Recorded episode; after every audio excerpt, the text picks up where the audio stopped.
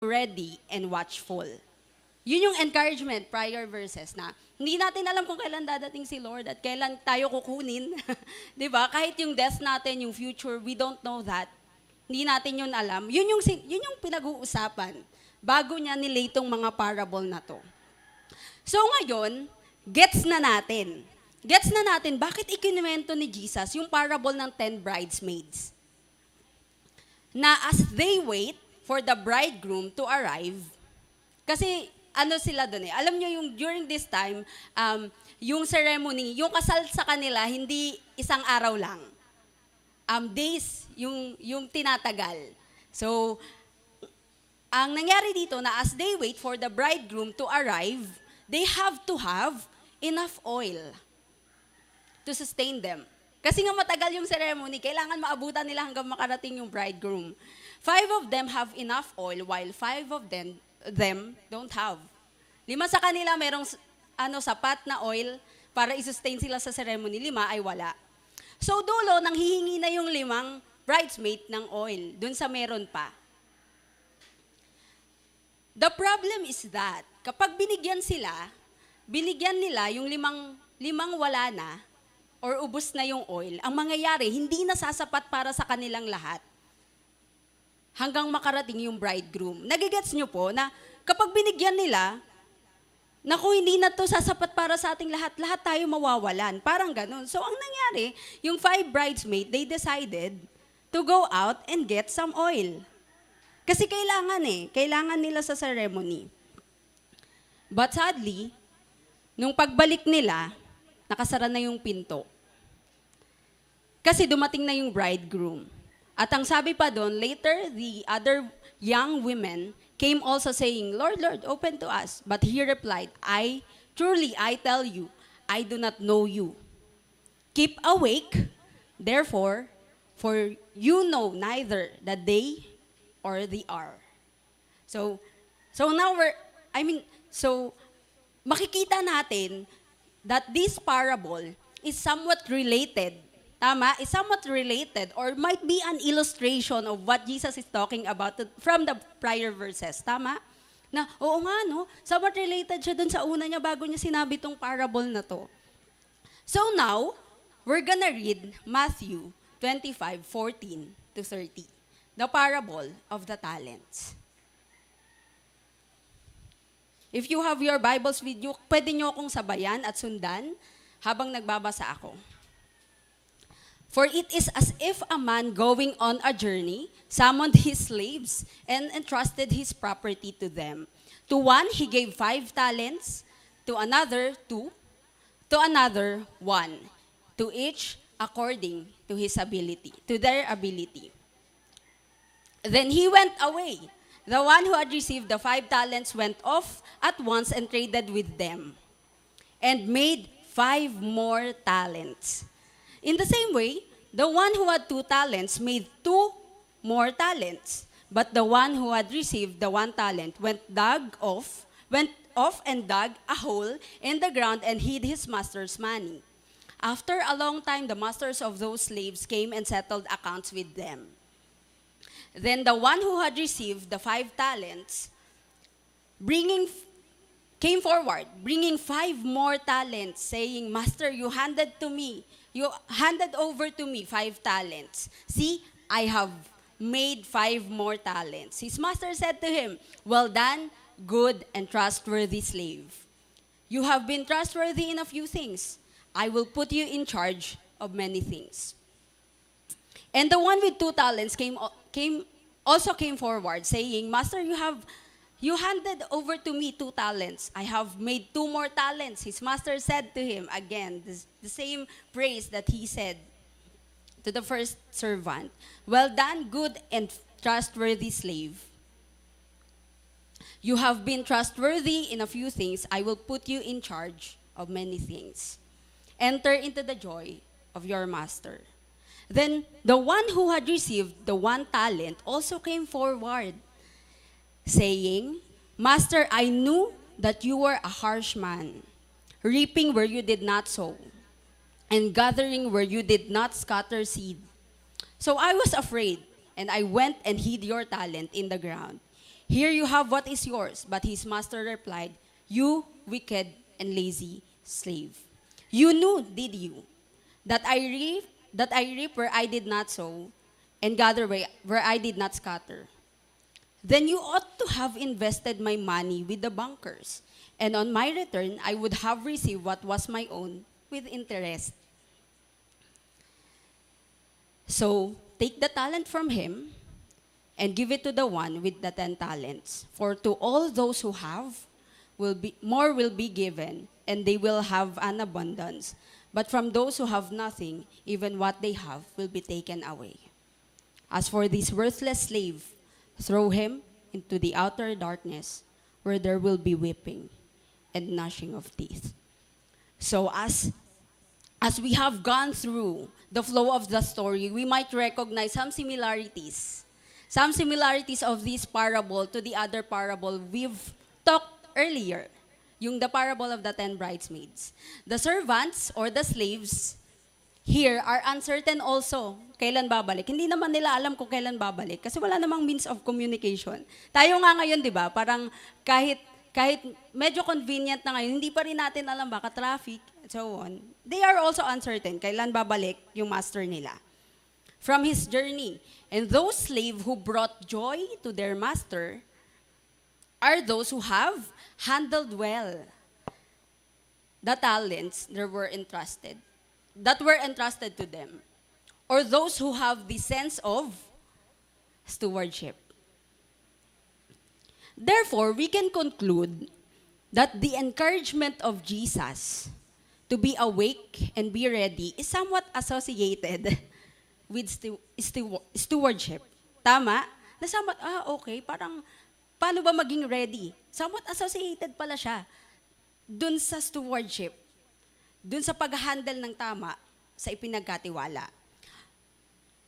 And, and what we will be talking about today, intro pa lang po yun, and what we will be talking about today are the challenges of stewardship. Alam niyo po, during this time, yung mga wealthy persons, meron silang trained accountants whom they are dependent or depending on para palaguin yung mga kapital nila. Yung mga manggagawa nila pwedeng free, pwedeng malaya, or pwede ding alipin or slaves or servants. Yung mga manggagawa na yun, pwedeng malaya. Okay? Pero sa case dito, slaves sila, servants. Servants. Sa parable na binasa natin, servants sila at and dahil aalis ng sobrang layo at hindi talaga sila certain sa pagbalik, the wisest thing they, that they could do sa mga properties nila ay iwan yun at i-divide yun sa mga tauhan nila at ipagkatiwala yung management nun. Yun yung pinaka-wise wise na pwede nilang gawin sa properties nila kasi aalis sila eh. The wisest thing they could do to their properties is to divide it and entrust the management of it to their trained accountants or slaves. So, kung babasahin natin, um, kahit alam naman natin, 'di ba, na sa mundo ng ng investments ganyan, sa mundo nun, meron talaga laging may magaling ganyan, may magaling, may may mga nag-aral and so on. Tapos, um, as as I read this, 'di ba yung una, alam natin na ang sabi dito, they traded it. Hindi natin alam kung anong process, pero they got to double what wha- what was entrusted to them. Na doble. Kasi yung five talents, yung talents pala na pinag-uusapan dito, it's not what what we know today, the talent what we know today. But the talent here are bag of golds. Kung kung kukumputin natin, yung one talent ay equal siya, pero nag-change naman kasi yung value over time. Pero kung i-estimate natin, equal siya sa 6,000 denarii. Eh yung one denarius, equal siya sa one day wage ng isang base na manggagawa, base earner na manggagawa. So, ibig sabihin, kung ipinagkatiwala yung one talent sa'yo, ang pinagkatiwala sa'yo ay 6,000 denarii. Ibig sabihin, kung de-divide natin yun, oh, 6,000 days, ay, 6,000 days yun. So, kung i-divide natin sa 365, Almost 16 years. Hindi ko po yun kinompute. Ready po yun. baka, po- baka ang kinompute niya, ang bilis naman. Hindi ko po kinompute. Ready po. Pero yun, 6,000. So, malaki. Malaki yung pinagkatiwala. Yung one talent is equal to 16 years nilang pagtatrabahuan. Okay, so medyo malaki talaga yung pinagkatiwala. Doon kahit sa one talent lang ha, what more pa yung sa two at yung sa five. So malaki talaga. Ang nangyari, sa mundo naman talaga ng trading ay merong mga bihasa, may expert at may mga hindi. So ang nangyari, yung dalawa, pareho sila na they got to double what what was entrusted to them at yung pangatlo itinago niya lang. Alam niyo ba habang binabasa ko yung parable, bigla kong naintindihan, naintindihan yung pangatlo. Kasi ang nangyari, tinago niya lang. Sa laki nun, di ba? Parang sinong hindi matatakot na humawak ng ganung pera. Alam niyo po ba sa church, medyo nagpapasahan dito kapag singilan. Eh, Meron, meron tayong churchmate dito na na kinakabahan siya, hindi mo siya makakausap kapag na-assign sa kanya yung pagsisingil. Kung kilala niyo man kung sino siya, kasi na-trauma siya nung, nung college na parang na-short nung nagpapa-photocopy. Alam niyo naman yung mga classmate natin. Doon di naman masyadong malaki, pero malaki na yun para sa isang estudyante. And dito, malaki nga pala talaga yung talent na pinagkatiwala sa kanila. At hindi ko masisisi na baka natakot yung huling servant na somewhat i-expose yun sa, sa risk, di ba? Kasi ito, they got to double. Alam niyo po ba na sa mundo ng trading, the higher the risk, the higher the reward. Kung malaki yung risk, malaki rin yung reward. Kaya nga they got to double. Ibig sabihin, baka expert na kasi yan. Baka, baka nangyari lang na risk taker sila at nagwagi yung first two, di ba? Nagwagi yung first two at risk taker sila. Alam naman natin yan, di ba? Na the higher the risk, the higher the reward, the higher the risk, the higher the possibility that we'll lose everything. That we, we're gonna lose everything, di ba? Yun din yung, ganun din kataas yung posibilidad na malulus natin lahat. Okay? Kaya maiintindihan mo, oh, okay, kung ako yung servant, baka ganun din yung ginawa ko, baka tinago ko rin. Kasi nakakatakot, ang laki ng halaga. Parang mas mainam na walang madagdag, walang madagdag, at least sure akong walang mababawas. Mas mainam ng walang, walang, walang kahit anong tubo, at least alam kong hindi masisira. Parang ganon. Kaya naiintindihan ko siya na dinag niya, parang dinig niya yung hole at tinago na lang doon. Para pagdating ng master niya, edi as is, walang kahit ano. Pero subaybayan natin yung ano, yun nga ba talaga yung takot niya? Ano ba talaga yung takot nung servant? Bakit kaya niya binary? Yung, bakit kaya niya binary or bakit kaya niya nilagay sa ilalim na lang ng lupa yung pinagkatiwala sa kanya? At makikita natin yun, makikita natin yun sa statement niya sa verse uh, sa verse 24. Okay. Sabi dito, then the one who had received the one talent also came forward saying, Master, I knew that you were a harsh man, reaping where you, where you did not sow,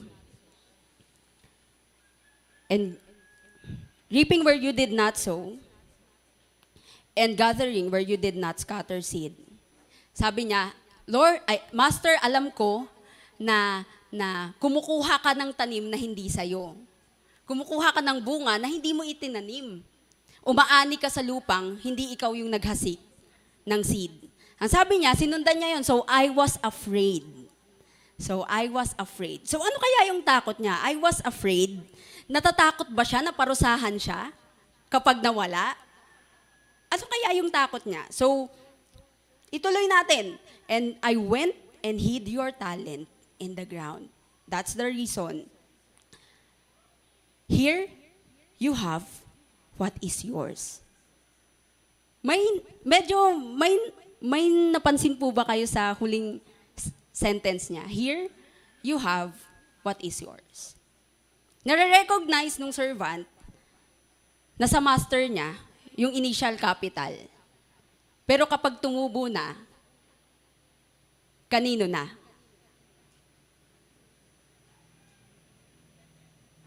Kanya na. Yun yung, yun yung pahiwatig niya sa una, na Lord kasi, ay na Master, kinukuha mo kasi yung hindi ikaw yung naghasi, yung hindi ikaw yung naghirap, kaya natakot ako. Kasi pagdating mo, kukunin mo to. Kasama yung kapital. So here, you have what is yours.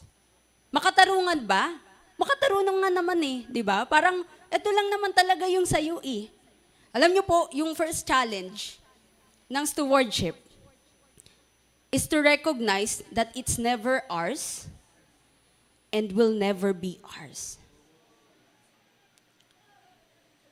Ang hirap nung tanggapin, no? Nakita natin yung puso ng pinagkatiwala sa kanya. Nahirapan siyang tanggapin na hindi pa rin pala yun sa kanya kapag gumanda na, kapag lumago na, kapag lumaki na. That's that the first challenge is to recognize na it will it is not ours and it will never be ours. Lagi tayong nasa estado o nasa status ng pagig ng pagiging tagapamahala. Hindi 'yun magbabago all throughout. Alam niyo 'yun? Natatakot siya na yung tinanim niya ay hindi siya yung makinabang. Eh, hindi siya ang makikinabang ng bunga at yung inihasik niya ay kukunin din pala. So ang nare-recognize lang niya na kay nasa master niya ay yung initial capital. Pero yung ipaghirapan na niya, hindi na. Tama, nakikita natin sa statement, di ba? Here, you have what is yours. Ang hirap pala talaga maging tapat, no? Kapag, ang hirap, ang hirap pala ng, ng stewardship, kasi, hinding hindi pala sa, magiging sa atin yung, ipinagka, yung ipinagkatiwala sa atin. Ang hirap niya tanggapin, di ba? At ang hirap niya lunukin. Ah, hindi sa akin, wala akong portion. Ganun. Di ba, wala ba tayong bargain na wala talaga? Bibigay ko talaga to lahat, dulo-dulo. At, ayun, ang hirap na hindi yun magiging atin. Ang hirap na wala tayong matatawag na sa atin sa dulo. So the first challenge is to recognize that it's never ours and will never be ours. Tapos, ayun na nga, doon nag-fail una yung yung unang servant, ay yung huling servant na, Lord, ay master, alam ko naman kasi na kinukuha mo ang hindi mo pinaghirapan. At at um, kukunin at aani ka sa sa sa anihan na hindi naman ikaw yung naghasik. So ang sabi niya, so I was afraid and I went and hid your talent in the ground. Here you have what is yours. Pero ang sabi ng master, kasi parang nakikita nating medyo makatarungan naman kasi as is eh. Wala namang kinuha, walang ninakaw, walang sinira. As is naman eh. Tapat naman siya dun sa ipinagkatiwala sa kanya. Pero pag binasa natin yung kasunod, sabi sa kanya, But his master replied, You wicked and lazy slave. You wicked and lazy slave. Ibig sabihin, hindi talaga okay yung ginawa niya. Ang hirap pala to, and the second challenge, kapag na-recognize na kasi natin na hindi magiging sa atin, alam niyo yung pangalawang challenge doon? Ito yung pangalawang challenge, to genuinely care on things that we do not own. Kapag na-realize na natin na hindi yun sa atin at magiging, hindi magiging sa atin, paano tayo magkikare ng totoo, di ba? Kung hindi yun magiging sa atin. Minsan naririnig ko, Lord, kung hindi siya para sa akin, kunin mo na lang siya. Ganon, di ba? Di ba? Parang nasan yung, parang nagkikare ka sa kanya nung may imagination ka na magiging sa'yo, pero nung wala na, kunin na lang. Parang ang hirap naman nun, di ba? Parang how to truly care. If, paano mag, para magkaroon ng genuine, ng genuine, ng genuine care kung hindi yun sa atin. Alam nyo ba, may kwento ako sa inyo. Medyo tragic to, medyo ano lang, medyo onting briefing. Alam nyo po, hindi naman lingid sa lahat na um, adopted, child, adopted child ako. Tapos nagtataka ako kasi yung mama ko nung kinuha niya ako, ano, um, nagmamadali daw siya. Pagkakuha niya sa akin sumakay siya ng bus. Hirap na hirap siya. Tapos pinali hindi niya ina, hindi niya ako inapelyido sa kanya kasi ayaw niyang matrace ako. So parang ma bakit takot na takot ka? Sino kalaban mo dito? Tapos nagkwento siya sa akin. May time na nagkwento siya sa akin. Sabi niya alam niyo alam mo may una akong inadapt eh. Sabi niya sa akin. Hindi niya yung kinikwento ng so long. Sabi niya sa akin alam mo meron akong unang inadapt tapos, sabi niya maganda yun. Ma, parang luging-lugi ka sa akin ah. Ma, Sino ako sa'yo? Sabi niya sa akin, ma, parang di ako yung kinikwentuhan mo. Sabi niya, maganda yun. Tapos, ma, sakit-sakit na. Pero hinayaan ko siya magkwento, syempre. Ah, hindi ko siya agawan ng eksena. so, ang nangyari, nag-adapt daw siya ng, ano, kung, kung nabu... Ay, hindi. Spoiler. Um, tapos, ang nangyari, siya yung nagbayad nung... Kasi nga, i-adapt na niya yung bata. Siya yung nagbayad nung, nung nanganak, yung, yung, per, ay, yung mother nun. Siya yung nagbayad kasi nga kukunin niya na yung bata. And then, ayun, bininyaga, nakuha na niya after a year. So parang medyo late yung, okay lang naman na parang late ata na binyagan. So late na binyagan.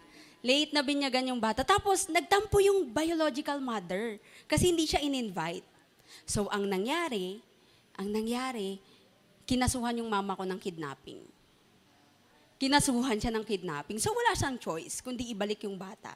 Grabe na attach na siya doon. Parang inisip na niyang kanya yun. Grabe na yung pag-aalaga niya yung sa, batang maganda. Hindi, joke. Hindi mo ako sa batma. Hindi, joke. Pero yun, grabe na yung pag-aalaga niya sa batang maganda. Ay, maganda. Sa bata. Ay, may issue talaga ako dito. Pero grabe na yun, di ba? Isipin nyo, one year na yung tinagal sa kanya nung bata. Gano'n na yung attachment mo sa, ano pangalan, sa pet natin, di ba? Parang ako nagkaroon ng pusa nung namatay siya parang ilang days. Sobrang naiiyak na talaga ako. Paano pa yun, baby yun? Tapos yun, nung nagkukwento siya, nararamdaman ko na ano, masakit pa rin sa kanya. Ma, sa ilang years na pagsasama natin, mahal mo pa? Where was I? Hindi, pero ganun. Alam niyo ba, nangingilid yung luha niya. Tapos, yung sakit na nararamdaman niya, yung sama ng loob na nararamdaman niya, that lead her na mag-pray. Na Lord, sana walang makinabang sa amin sa bata. Yun yung prayer niya. Kasi ang sama ng loob niya at nasasaktan siya. Nung kinikwento niya yun, parang first time ko nakita yung mama ko nung kikwentong umiiyak. Parang naiiyak. Kasi matapang yun. Tapos, nararamdaman ko na sobrang painful talaga sa kanya yung nangyari. Yun yung prayer niya, na Lord, sana walang makinabang sa amin sa bata. And then after a year, the child died. Namatay yung bata. At naisip ko, ang hirap pala, ang hirap pala talaga to truly care to genuinely care sa bagay na hindi mo na matata hindi sa at hindi mo ever matatawag na sa Parang paano magkaroon ng pure pure na na care sa hindi sa The once we recognize that what we have is never ours and will never be ours. Paano pala tayo truly na magkikare sa bagay na na-recognize natin na hindi sa atin at hindi magiging sa atin. Kaya ganun na yung prayer niya. Siguro kasi nandun na siya sa desperation na hindi siya magiging sa akin, sige kunin mo na lang. Parang yung minsan inalagaan mo, tinuring mong iyo, ay napag-pray mo ng ganun. Parang grabe na, di ba? Napag, hindi ko sinisisi yung mama ko. I mean, sobrang naiintindihan ko siya na dum, dumating siya sa point na yun. Pero alam yun na, oo nga no, how to truly care kapag na-recognize mo na na yung bagay ay hindi sa'yo at hindi magiging sa'yo. Na wala kang kahit anong mark doon sa bagay na yon. Na minsan, mas mabuti na lang walang ginawa kaysa kuhanin yung pinaghirapan niya. And alam niyo po, um, as we recognize that, how to gen parang yung yung yung ano pala, yung challenge pala ng ng stewardship is to genuinely care sa bagay na alam nating hindi sa atin at hindi magiging sa atin. At yun, at at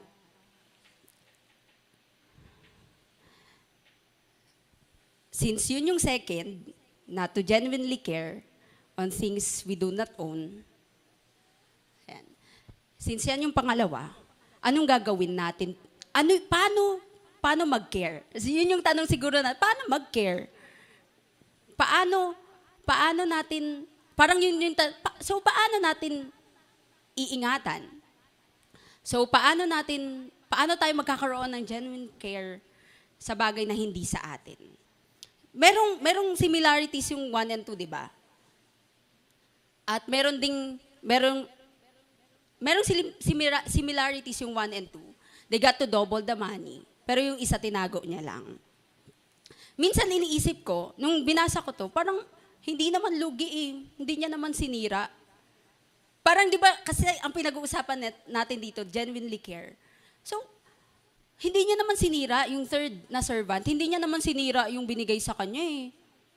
Hindi niya kinuhanan. Hindi niya ninakawan. As is lang. Di ba? So, paano ingatan? So, paano, paano, anong gagawin? Anong gagawin sa bagay na ipinagkatiwala sa atin? Eh, ang ginawa niya lang naman, iningatan. Walang, walang labis, walang kulang, as is. Binigay niya sa, sa master niya. Binary niya, sinecure niya, ginawa niyang safe. So, hindi ba yun care? Hindi ba yun care? Yun yung siguro tanong natin ngayon. So, hindi ba yun care? Hindi ba yun pag-iingat? Hindi ba yun pagkaka- pagiging tapat sa ipinagkatiwala? Parang yun yung naisip ko. Wala naman siyang ginawang masama eh. Parang gusto ko siyang ipagtanggol. Wala siyang ginawang masama. Bakit wicked and lazy siya agad? Alam niyo po, yung, yung una, ay, etong pangalawa, um, ang katotohanan, um, we're not meant to just secure what was given to us. Hindi to secure, hindi to make it safe and sound, but to make it grow. So ang tanong ko ngayon, anong meron ka? If we're living a life and playing it safe,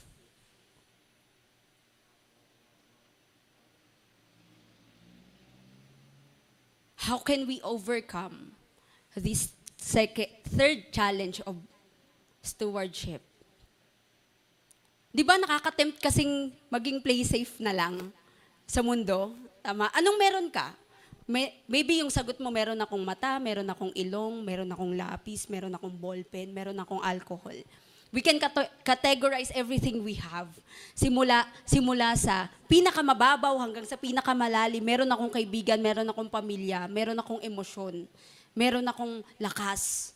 Pwede nating i-categorize yun sa, pin, sa nakikita at pinaka hindi nakikita. Meron akong, meron akong lungkot. Alam niyo yun? Meron, meron akong, meron akong kaibigan, meron akong bahay, meron akong, meron akong mga gamit. Pwede natin i-categorize yun, di ba? Simula, merong meron tayo. Tama? At iniisip natin, iniisip natin kanina, hala baka magaling lang kasi yung 1 and 2. Tama, di ba? Magaling lang siguro sila kasi sa world ng trading, meron talagang gifted sa bagay nun at merong wala. Baka pwede nating intindihin yung third servant. Baka pwede naman tayo umabot sa pagkakaintindihan na maintindihan siya. Baka nga hindi siya magaling sa pagpapalago. Kaya sinave na lang niya, unfair naman yun, napilitin natin siya sa bagay na wala, na, wala naman siyang alam. Pero alam nyo ba, may hint na sa umpisang verse na binigyan sila na naaayon sa abilidad nila. Tama? So hanggat merong ipinagkatiwala, meron kang kayang magawa. Hanggat merong ipinagkatiwala, may kaya kang magawa. So anong meron ka? Anong meron ka? Pwede mo yung sagutin ng maraming bagay. And if you're living a life, playing it safe, may problema. Because it's not meant to be safe. It not meant, it's not meant to be secured. It's meant to grow. It's meant to grow. Hindi yun, hindi yun meant para itago. Meant yun para lumago. Mata, kamay, bibig, puso. Alam niyo ba, may nakausap ako, may nakausap ako at ang sabi niya, Ate Say, ano, ang sakit naman pala makipag-associate sa tao. Parang minsan, ayoko nang, gusto ko nang walang maramdaman. Minsan gusto ko na lang maging puno. At least wala akong mararamdaman. Pag nasaktan ako, hindi ko mararamdaman yung sakit. Tapos, uy, cool yun ah, wala akong mararamdaman. Sa realize ko, na-realize ko na, hala pag naging numb, hindi ko naman pwedeng, hindi ako pwedeng maging selective kung saan lang ako manhid o manhid ako sa sakit pero sa saya hindi. Tama? O manhid ako sa, sa ano, sa asaran. Pero pag ako na yung aasar, tas masaya, hindi ako dun manhid. Ba? Hindi. Pag numb ka, numb ka sa lahat. Kapag pinili natin na numb tayo sa pain, hindi na rin natin ever mararamdaman yung saya. Kapag pinili natin na numb tayo sa ingay ng kaguluhan, hindi na rin, na rin natin ma- pwedeng marinig yung kalma ng kapayapaan. Kung numb tayo sa pain, baka hindi na rin natin maramdaman yung pag-ibig. Baka wala na rin tayong chance maramdaman yung pag-ibig. Alam nyo ba? Alam nyo ba na yung puno, 'di ba, exposed siya on exposed siya, vulnerable siya. Kasi pag may dumating na bagyo, ayan, pwede siyang tamaan pag dumating kidlat. Pero pero kapag nasa loob siya ng bahay, isi imaginein lang natin na yung puno nasa loob ng bahay, hindi din siya makakakita ng sunlight. Hindi din niya maririnig yung ibon na humuhuni. And if we will choose a life na play safe lang, at least walang nararamdaman, baka hindi natin maramdaman yung, yung parehong bahagi. Lung, okay, hindi ko mararamdaman lungkot. Ah, baka wala ka na rin chance maramdaman yung saya. Yung puno, naka-expose siya sa lahat. pwede siyang pwede siyang mabagyo, pwede siyang pwede siyang um, maputol, 'di ba? Pwede siyang makidlatan, pero pwede din siyang maarawan. Pwede siyang mahanginan ng sobrang lamig. Pwede din siyang makarinig ng mga huni ng mga ibon. At doon lumago yung puno. Nung expose siya sa mga bagay, harmful man or not. Grabe no? Kung iniisip natin na, kasi baka risk taker lang sila tapos nagwagi lang sila that time. At itong nag-play safe, hindi lang lumago, pero at least naingatan niya. You know, everything we have, it's not meant to be hidden. It's meant to grow. At may babasahin ako sa inyo na, na quote from the book of C.S. Lewis. Ang sabi dito, To love at all is to be vulnerable. Love anything and your heart will be wrung and possibly broken. Totoo naman. Kapag nagmahal ka, di ba, pwedeng masaktan, pwedeng hindi, pwedeng sumaya, pwedeng hindi. If you want to make sure of keeping it intact, yung walang, walang kahit ano, keeping it intact, um, hindi mababawasan, hindi madadagdagan, hindi, hindi masasaktan, you must give it to no one. Not even an animal. So hindi natin ibibigay kahit saan, bagay man yan, or sa tao, or sa pets, hindi tayo magmamahal. Hindi natin ibibigay yung puso natin sa kahit saan. Wrap it carefully round with hobbies and little luxuries. Avoid all entanglements. entanglements. Lock it up safe in the casket or coffin of your selfishness. But in the cas- in that casket, safe, dark, motionless, airless, it will change. It will not be broken. It will become unbreakable, impe- impenetrable, irredeemable. To love is to be vulnerable. Kung iniisip natin na ayaw, namin, ayaw kong maramdaman yung pain, baka yun na din yung time na hindi mo mararamdaman yung pag-ibig. Baka yung heart natin, as we play it safe, baka, wala na, baka mawalan ito ng tsansa makaramdam kahit yung mga magagandang bagay. So, we're gonna expose. Hindi ko sinasabing risk na parang pag red yung stoplight, tatawid ako kasi dapat risk taker daw. Hindi ganun po. Hindi ganun. Pero somehow, we're not keeping it safe to the point na wala nang nakakapasok. Wala nang nakakapasok. Maging puno tayo na open sa lahat, na willing lumago, ano man yung dumating, makakakita ng mga pangit na bagay, pero may chance ring makakita ng magagandang bagay. We're not gonna play it safe. Ang hirap mabuhay ng play safe. Kasi hindi tayo lalago doon. Hindi tayo lalago doon. At ito yung third. Ito talaga yung third challenge. To, re- to, to make it grow. To make it grow. To make it grow. At ito na. Papunta na tayo sa, sa pang-apat na challenge. Grabe no, four points. Medyo inaasar nila ako kasi nakailan kang points. Pero ngayon, aabutin tayo ng four points. Alam nyo, um, sa una, parang sa una, parang ganito, sa unang pinagkatiwalaan ka, syempre medyo maliit lang, 16 talents. Like, nung ako nung, nung nag-aaral pa ako, tights ko 20, 20 pesos. parang ang dali lang naman ibigay. Pero joke lang, kasi medyo, ano eh, kinapos-kapos tayo nun. So, medyo mahirap ibigay, pero ibibigay. 'Di ba? Pero alam nyo ba, nung nag-work ako, mas humirap. Kasi ang laki na ng 10%. 20K. Hindi. Siyempre, biro lang. Ano lang? 200. Hindi. Pero ang hirap na, di ba, habang lumalaki. Alam nyo ba, nainisip ko, hala, hindi naman nila alam na dadating. Yung isip ko talaga medyo, ano no, pang tuso. Hindi naman nila alam na dadating yung master nila. Bakit kaya sinabi nila ng tapat? Di ba sinabi sa kanya, good and faithful servant, good and faithful slave, ganyan. Um, hindi ba, hindi ba sila na-tempt? Na somehow, na somehow dumukot doon sa kita kasi sila naman nagpagod eh. Parang ganun, di ba? Nakakatempt. Tapos hindi pa nila alam kung kailan dadating, di ba?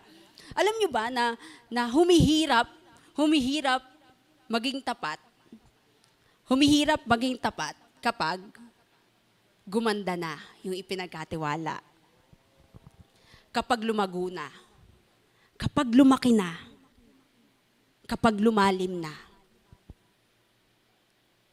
Nasa kabuuang kita, 10 talents, na ibigay pa rin nila yon ng buo sa master nila. Hindi ba sila na-tempt? Eh kasi nakita natin sa puso ng pangatlo na somehow nakita niya na may posibilidad na angkinin niya. Na meron talagang sense na gusto kong angkinin yung kikitain. Nakita natin yun sa third servant, di ba? Sa third slave. Kaya hindi rin exempted doon yung mga ibang slave, di ba? Na, oo nga no, parang kapag lumalago na, kapag gumaganda na, parang ang hirap na. Meron kaming kapitbahay. Ayan, ang dami ko namang kwento. Meron kaming kapitbahay. Tapos, um, yung bahay talaga ay sa, pero hindi to chika, ah, ay sa ano talaga nila. Yung bahay, yung bahay ay sa, ah, paano ba? Sa nanay nila. Okay, sa nanay nila. Tapos ang nangyari, pinatira sila, wala namang bayad, pinatira sila, pinaganda nila yung bahay, and then later on, gust- dahil matanda na yung nanay nila, gustong paupahan. Pero dahil pinaganda nila yung bahay, medyo nagtampo sila. Hala, sa amin na yan kasi pinaganda na namin.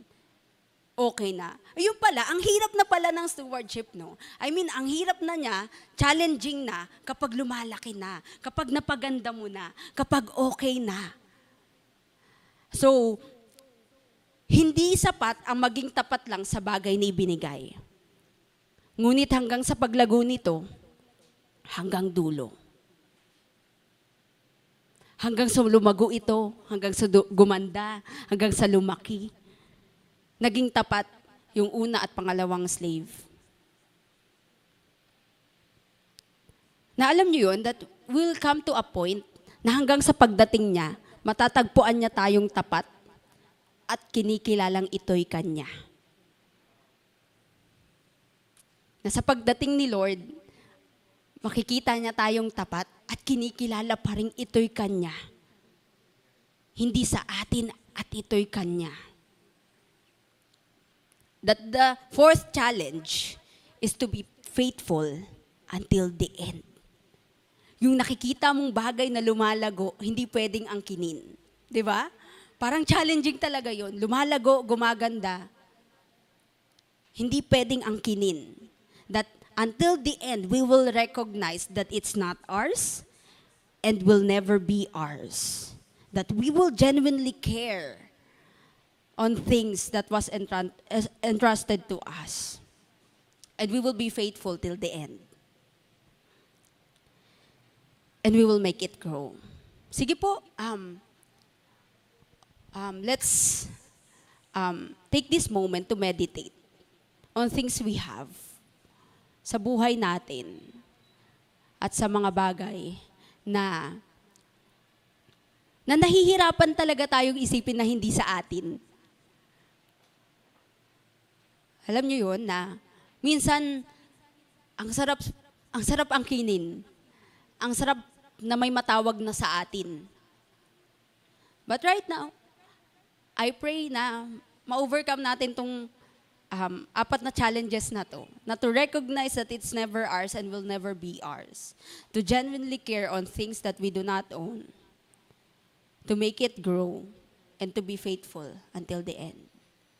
Sige po, um, let's take this time to meditate on things we have. At kung nabubuhay man tayo na parang play safe, we don't want to expose ourselves on any vulnerabilities possible. Na parang ayaw natin i-expose yung sarili natin sa posibleng posibleng makasira sa atin. That we don't want to expose ourselves to any vulnerabilities. Pero katulad ng puno, kapag nasa loob lang tayo ng bahay, wala, wala tayong mararanasang bagyo, pero wala rin tayong ma- mararanasan na sinag ng araw. And I pray if you're living your life playing it safe, kunin mo yung binaon mo.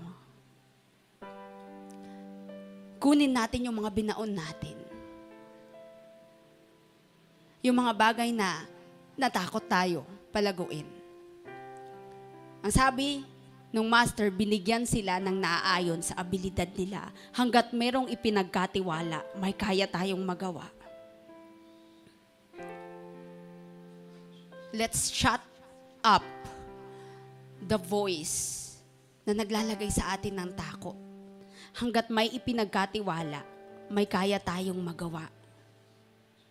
Hanggat meron ka niyan, kahit yung buhay natin mismo, our lives itself, hindi ito meant itago. Hindi ito meant na isecure lang mento para palaguin. Kung iniisip natin, I don't have the ability, I don't have the ability, anong meron ka? Balik tayo sa tanong na yun. Anong meron ka? Anong meron ka? Kung may nasagot ka doon, meron kang kayang magawa. Kung may nasagot ka doon sa tanong na yun, may kaya kang magawa. Kung natatakot ka, lagi mong isipin, may kaya kang magawa to please your master, to please your Lord. And whatever fears we have, yung mga bagay na ibinaon na natin dahil sa takot, or sa maling pagkakakilala natin sa Diyos natin, kunin ulit natin yun. Nakakanginig kunin kasi magiging open yun sa risk.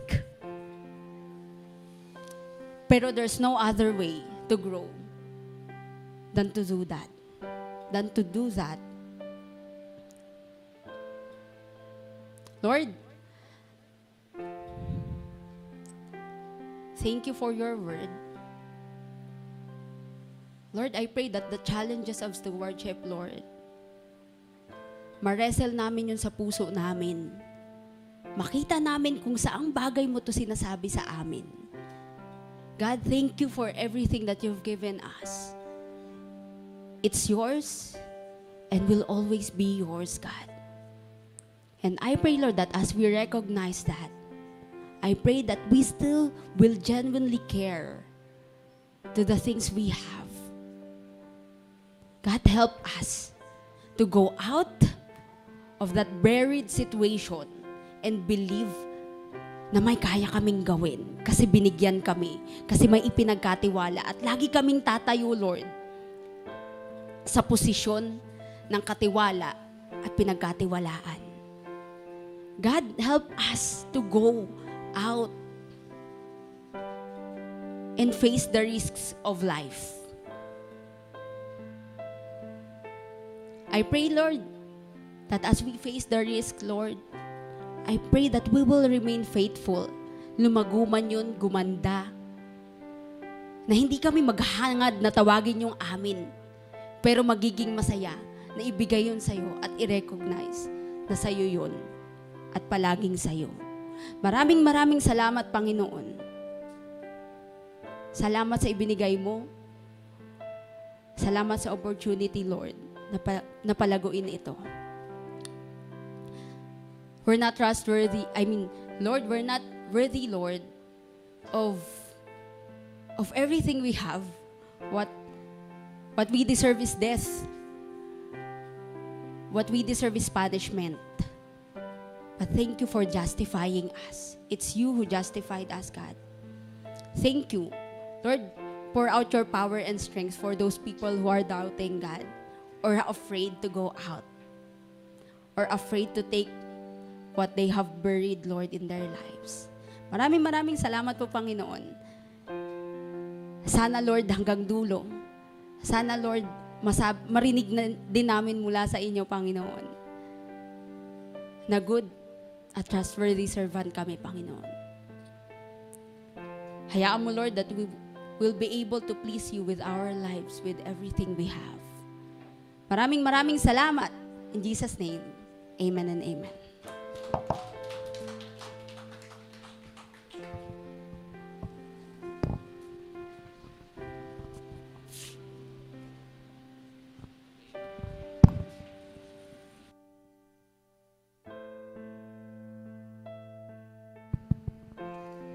So yun, uh, let, let us stand po. So, uh, first off,